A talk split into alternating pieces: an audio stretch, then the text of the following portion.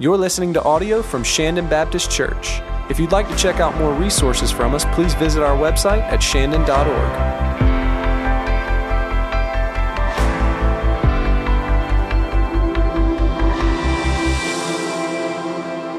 1 Timothy chapter 1, verses 15 through 17 is where we're going to spend a little bit of time because these verses are so clear and so powerful as they remind us of the message that God has given us in the good news of the gospel and the calling to take this message to those who have yet to believe. And so I'd like to invite you to stand with me as I read this opening text from the Word of God. And if you're watching online and you're wondering why are they standing, or if you're new to Shandon and you're wondering why are they standing, we do this each week so that we all can be reminded when we gather together as a people of God, we are standing on the authority of God's Word. We are coming underneath what God says is right and good and true in His Holy Scripture. So this is the word of the Lord. 1 Timothy 1 15. The scripture says through the apostle Paul, the saying is trustworthy and deserving of full acceptance that Christ Jesus came into the world to save sinners, of whom I am the foremost. But I received mercy, verse 16, for this reason, that in me as the foremost, Jesus Christ might display his perfect patience as an example to those who were to believe in him for eternal life. To the King of ages, immortal, invisible, the only God, be honor and glory forever and ever. Amen.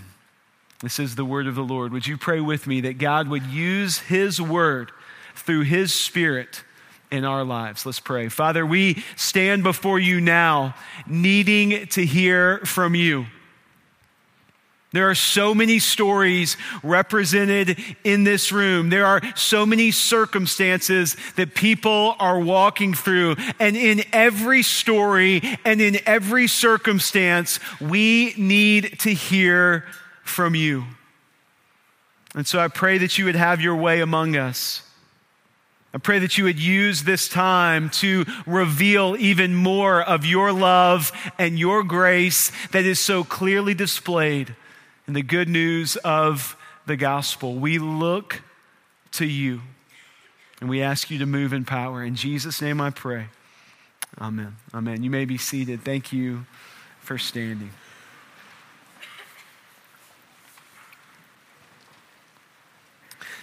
This past week, an article ran in the Wall Street Journal that had a title that got my attention. When I read the title of this article, I said, I need to see what this article says. The title of the article in the Wall Street Journal was this Thank God American churches are dying. Thank God American churches are dying.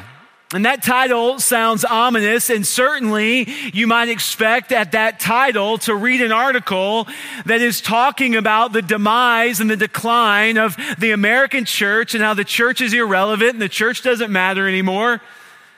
But that's actually not what the article was about at all. The article states certainly it is true that many mainline, many established churches are in decline. There are many churches and even some denominations that are, that are dying or have died. There are churches that are closing their doors in our country. But at the same time, this article went on to state that there is a resurgence of evangelical churches that are growing and reproducing in significant numbers through a focus on multiplication. Pretty fascinating that this was in the Wall Street Journal. And the article went on to state that churches who are refusing to multiply and refusing to reach a new generation are losing ground and declining, and many are closing their doors. But churches that have a renewed focus on multiplication, And churches that have a renewed focus on mission are growing and reaching a new generation in what the author calls potentially a religious awakening in America. And so I now quote from the Wall Street Journal, writer Erica Anderson, who says this Complacency is dangerous. But it's important to realize that religion in the U.S. is far from dead. With a vibrant new church landscape on the scene, there will be no shortage of options to choose from as millions of Americans again find their footing in faith. A selection of churches may be dying, but their replacements are alive, well, and regenerating in ways the American church has never seen before. It's good news, right? Hey. And here's what I would say on this Live Sent Sunday in light of an article like this The church is alive and well if the church remains committed to the mission of Jesus Christ. Last Sunday, we were so encouraged as a church to hear from Pastor Chris Phillips who is a journey point in Denver, a, a, city where the gospel is so desperately needed. And God is at work through a new work as a man and a launch team step out on faith, believing that the church's future is bright, even in areas where many churches have died. We are so excited about what God is doing, building a launch team for Steel City Church in Pittsburgh under Billy Judge's leadership. As this launch team goes out into a city where there are literally abandoned church buildings all over the city. Many churches have died, but the church is alive and well where the mission is at the forefront. And so the question for us as an established church is will the mission remain at the forefront? Will the gospel advance through us or will the gospel continue to advance without us? Because the promise of Jesus is that he will build his church, and even the gates of hell don't stand a chance compared to what Jesus Christ is building. The bright future for the church is alive and well. The question for an existing church is will we be a part of it? And so we look back to our scripture for this morning. 1 Timothy chapter 1, and we see this beautiful reminder of the power of the message that has been given to the church, the unchanging message that we stand upon as a church, and the power of the mission that God has called his church to be about in light of this message. What is the message? Verse 15 makes it so clear. 1 Timothy 1, verse 15, the saying is trustworthy and deserving of full acceptance that Christ Jesus came into the world to save sinners. This is the gospel. This is the good news, the simple message of the gospel that drives all that we are and all that we do as a church. Jesus Christ has come into the world to save sinners. Jesus Christ has come to do for us what we could never do for ourselves. This message cannot change. This message will not change. This is the message of God for people. And apart from Christ, there is no salvation, but in Christ, there is the gift of salvation that we all so desperately need. This is the message that the world needs to hear. This simple message of the gospel is good news. It is good news if you know you are a sinner and you realize you need a Savior. Please hear this. This simple message of the gospel that Christ Jesus came into the world to save sinners is totally offensive if you believe you are good to go on your own or in your own morality, you have no need for a Savior because you can somehow save yourself through your work and your efforts. Good news or totally offensive. In the Gospel of John, chapter 14, there is a statement that is made. You may be familiar with it. This is one of the more famous statements of Jesus. I would propose to you it is the most offensive statement of Jesus in his earthly ministry, especially considering a culture like ours today. John 14, 6. Jesus said, I am the way and the truth and the life, and no one comes to the Father except through me. And it's interesting to note that no matter how you translate the term no one in every language and in every translation, it means no one. No one comes to the Father except through Jesus. This is an offensive statement in a culture that continually seeks to define truth as something that is relative and personal while rejecting the notion that there could be an absolute truth that applies to everyone everywhere. The gospel message is offensive the gospel message will fly in the face of a moralistic, universalistic culture that says just believe something and we'll all be okay in the end. this is important to understand because many people in the church who are followers of Jesus believe the gospel is true and believe others need to hear this gospel. Many people in the church who are followers of Jesus believe it is important to share the good news of the gospel. But they are terrified of offending someone. So, this needs to be clear. Don't miss this. The gospel is offensive. The message of the gospel says you are not okay on your own. The message of the gospel says you have sin and need a savior. The message of the gospel says you cannot save yourself. That is incredibly offensive. But here's the question What's more offensive?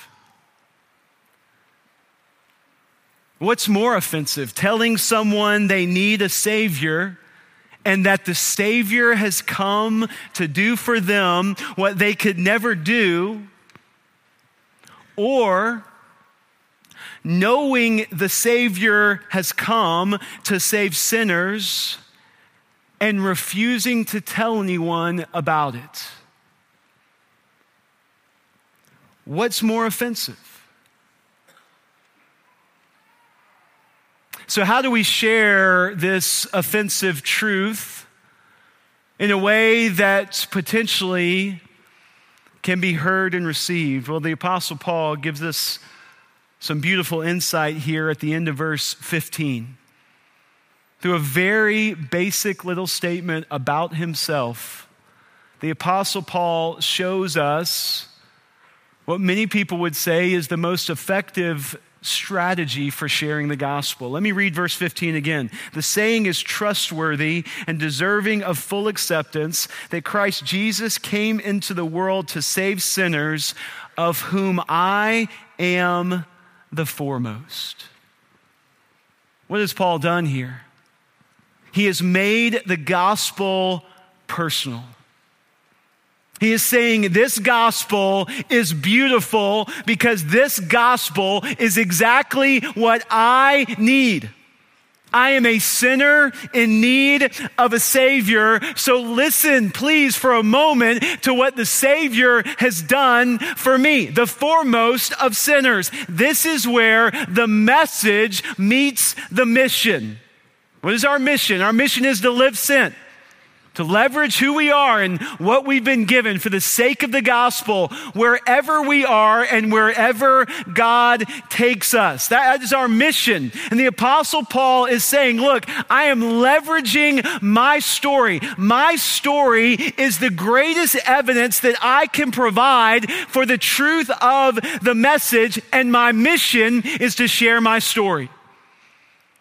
Christ Jesus came into the world to save sinners. I'm the foremost, and I want to tell you what Jesus has done for the foremost sinner of all. A personal story of the power of God's transforming grace in our life is our most powerful witness. So, what is Paul's story? I'm glad you asked. Turn in your Bibles to Philippians chapter 3. Philippians chapter 3. We'll come back to 1 Timothy 1 in just a moment.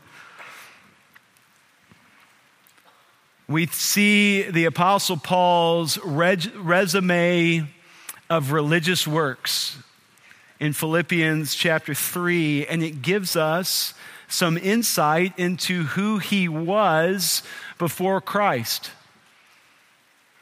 In many ways, this is a story that people in the church can relate to. Verse 4 of Philippians 3, he says, Though I myself have reason for confidence in the flesh also, if anyone else thinks he has reason for confidence in the flesh, I have more. And here's his resume of religion. I was circumcised on the eighth day of the people of Israel, of the tribe of Benjamin, a Hebrew of Hebrews. My family did the right religious things for me when I was born. I was in the right type of family from the right place at the right church at the right time.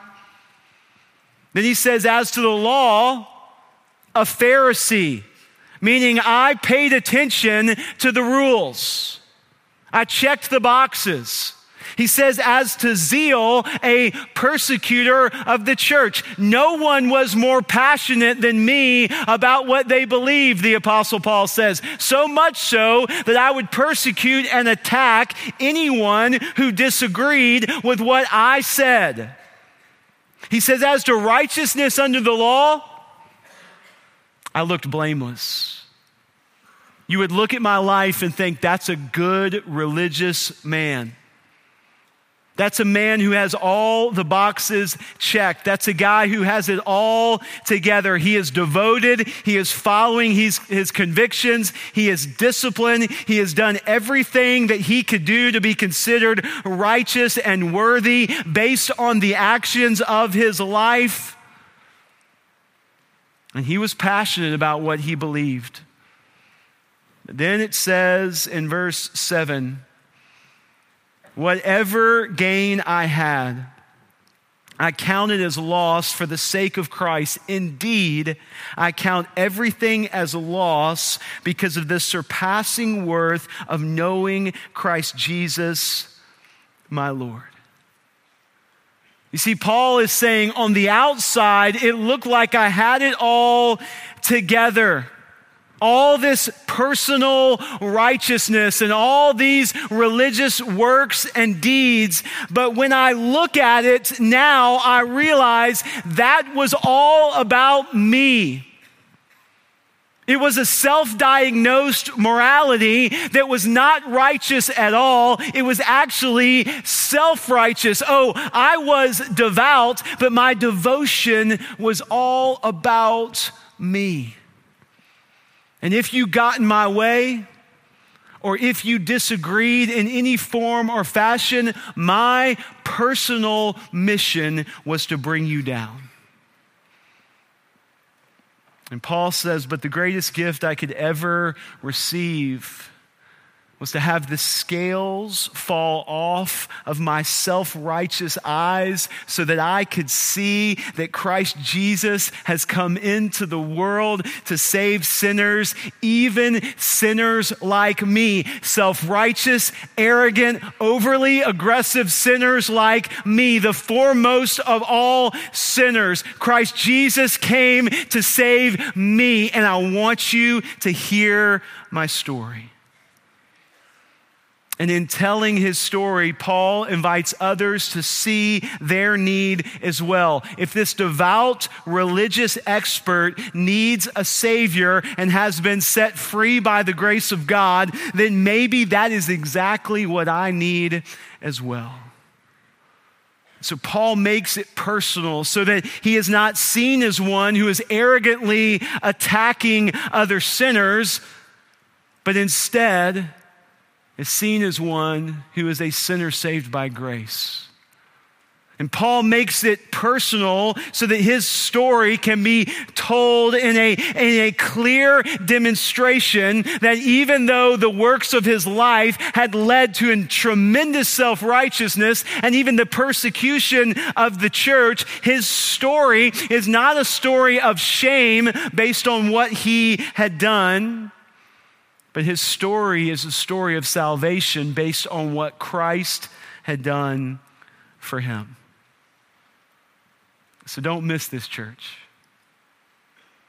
Because in one statement, in one simple statement, the Apostle Paul is dismantling two of the most powerful weapons that the enemy of God seeks to use against the church of Jesus Christ to prevent us from living the mission that we have been called to. What are these weapons? Self righteousness and shame. Two of the most effective strategies, two of the most effective weapons that the enemy of God seeks to use against the people of God to prevent the church from actually living the mission are self righteousness and shame. Self righteousness causes us to attack the very people that God has called us to love and share with. Just look at social media, it's all there to read. Self righteousness causes us to treat the very people that we are called to love and share with as enemies because they don't agree with what we currently believe. And shame, shame causes us to hide and to feel unworthy of the very mission that God has invited us to be a part of. Self righteousness makes us overly aggressive and loud, and shame silences us. And both prevent us from living the mission. But the scripture here through the Apostle Paul is showing us, say, the antidote for self righteousness and the antidote for shame is the gospel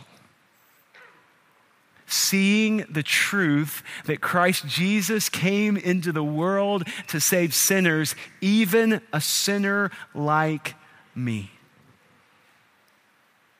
And Paul is saying, Look, the things that I have done, they did not make me worthy. At the same time, Paul is saying, The things that I have done, they did not call me unworthy. You see, this is the gospel. And the gospel says, the things that I have done cause me to need a savior, and the savior has come for sinners like me to call me worthy, not because of who I am, but because of who he is. The antidote for self righteousness and the antidote for shame is a life that is rooted in the gospel of Jesus Christ. Christ Jesus came into the world to save sinners.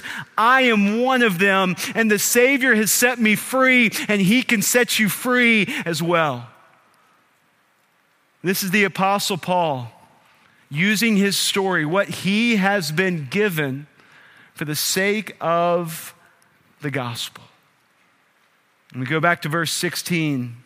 What a beautiful verse. 1 Timothy 1 16, Paul says this, but I received mercy for this reason, that in me as the foremost, Jesus Christ might display his perfect patience as an example to those who were to believe in him for eternal life. Paul is saying, as a sinner saved by grace, my life is an example. My story of shame is now a story of grace. My story of self righteousness is now a story of Christ's righteousness. My life is an example. So, what example is being made out of Paul's life to those who believe? Well, number one, I love this. Please don't miss this. As an example, Paul is showing that no one is beyond the reach of God's grace. No one is beyond the reach of God's grace. But please listen, listen. Some of you here today, this grieves my heart to say it. Some of you listening this message right now truly believe that the way you have lived prevents you from ever being loved by God. Nothing is further from the truth.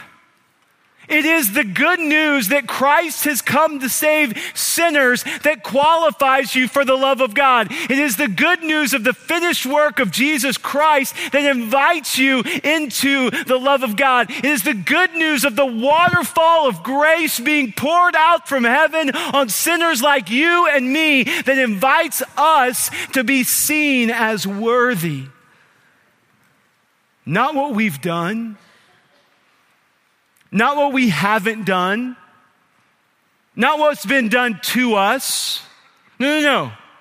It is what Christ has accomplished for us. And Paul is saying, Look at me and see the beauty of the gospel.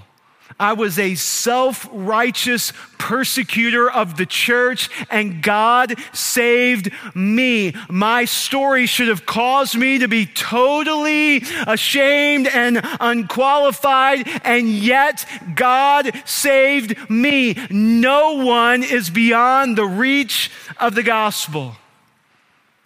Christ Jesus came into this world to save sinners, and that includes you.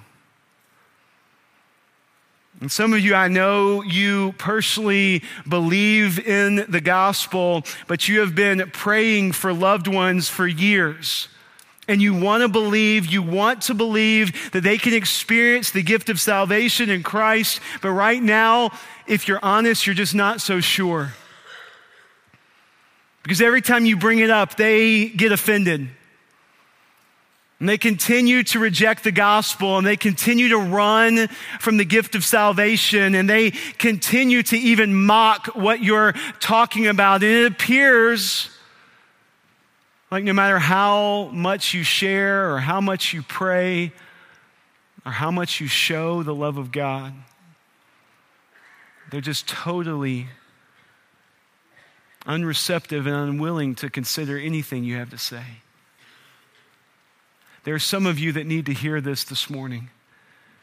Don't give up. Keep praying. Keep sharing, keep showing, keep demonstrating what the gospel has done for you. No one is beyond the reach of God's grace. Christ Jesus came to this world to save sinners, even some at their final breath. Don't give up. For the gospel is the hope that we need. Secondly, we see in this example of, of the Apostle Paul an example of one to all who believe this very important truth, and we'll end with this. The message calls us to the mission. The message calls us to the mission. From the moment the Apostle Paul sees the gospel alive in his life, he is on mission for the sake of others hearing the good news. The message calls us to the mission. Last week, Megan and I were on an airplane. There was movies to choose from, and so I watched a movie that recently come out called Harriet. Some of you may have seen this. It's about Harriet Tubman. I wasn't really sure if I wanted to watch it. Megan said it was great, and so I was like, okay, is this a chick flick? What is this? But I was wrong in my assessment. It was outstanding. It really was outstanding. Beautiful story, courageous faith in the midst of overwhelming obstacles as Harriet Tubman became really the prominent voice and example through the Underground Railroad of helping slaves escape to freedom. A former slave herself, she devoted her life to going back to the plantations and the places where slaves were held captive to help them escape. She risked her life all the time that others might be free. And there's a scene in this movie that was incredibly moving for me personally as Harriet Tubman is gathered with a, a, group of individuals who support the Underground Railroad, and many of these individuals are wealthy and, and they're, they're trying to do what they can to, to help slaves find freedom, but they're not really sure what to do, and they certainly don't come from a slavery background and they've never experienced slavery themselves. And so they're, they're concerned about all the dangers of, of Harriet Tubman and others going back into slavery to help others find freedom, and they're concerned about the distance that the slaves are going to have to travel on foot as they try to flee towards freedom. And they're, they're really trying to discourage Harriet Tubman from going back to help others find freedom. And so she responds to their fears, and we'll put this up on the screen the dialogue from the movie. This is what she said in this scene I ain't giving up on rescuing slaves because it's far. Many of you don't know slavery firsthand. You've been free so long, you forgot what it's like. You've gotten comfortable and important. You got beautiful homes and beautiful wives, but I remember. I've heard their groans and their sighs. I've seen their tears, so I ain't giving up.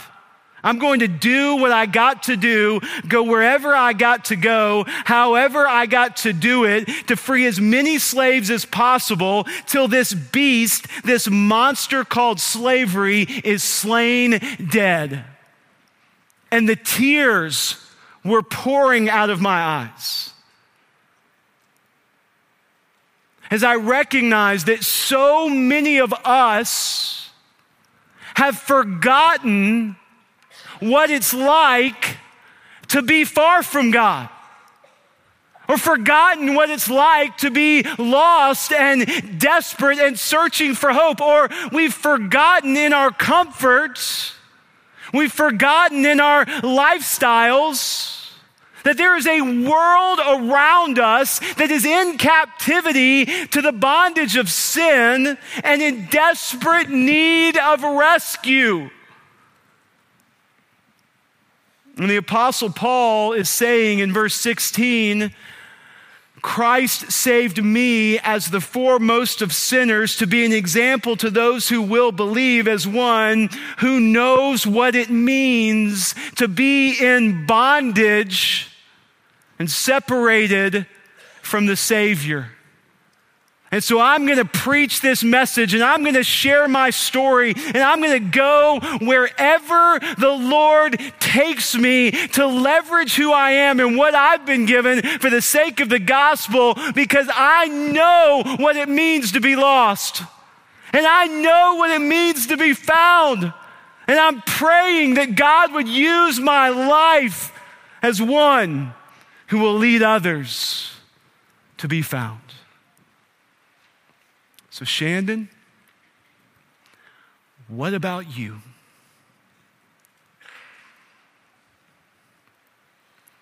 Christ Jesus came into this world to save sinners. Do you believe it? If you don't believe it, please hear our hearts today we long for you to know the beautiful good news of what Christ has done for you. We long for you to be free in Christ through the good news of salvation. if you do believe it,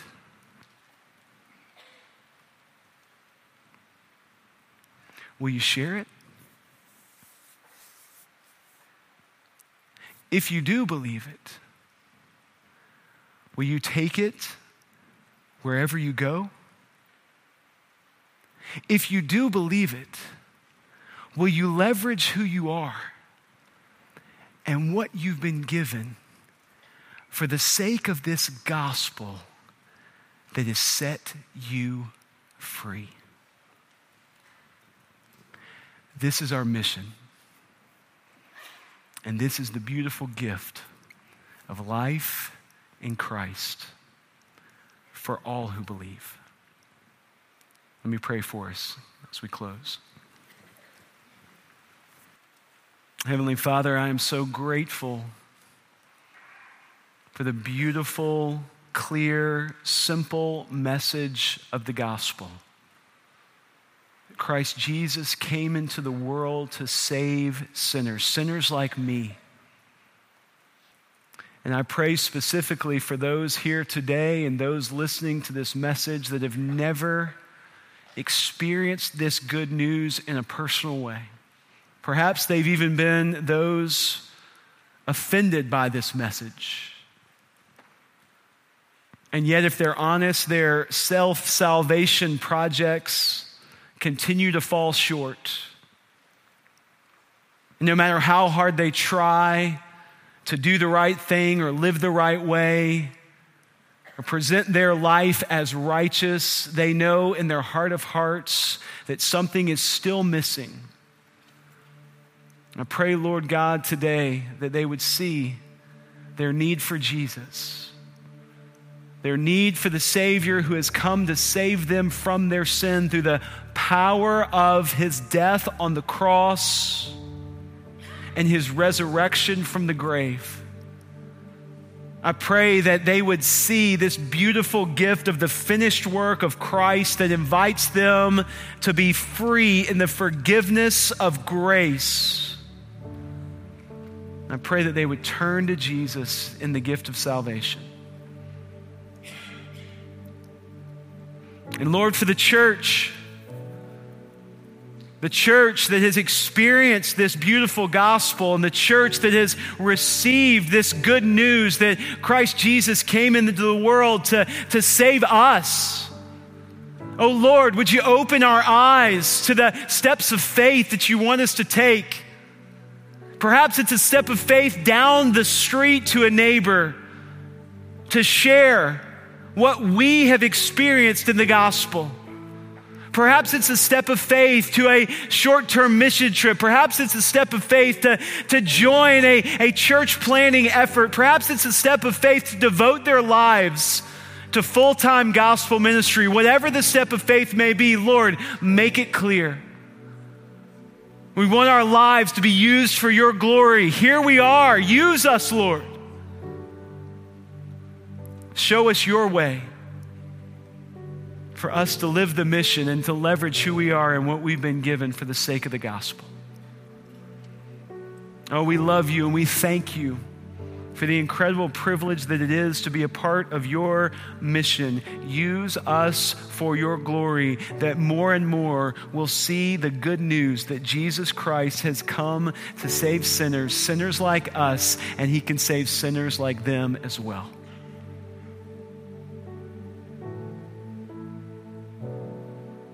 Lead us in the power of your Spirit to live by faith. It's in the name of Jesus I pray. Amen.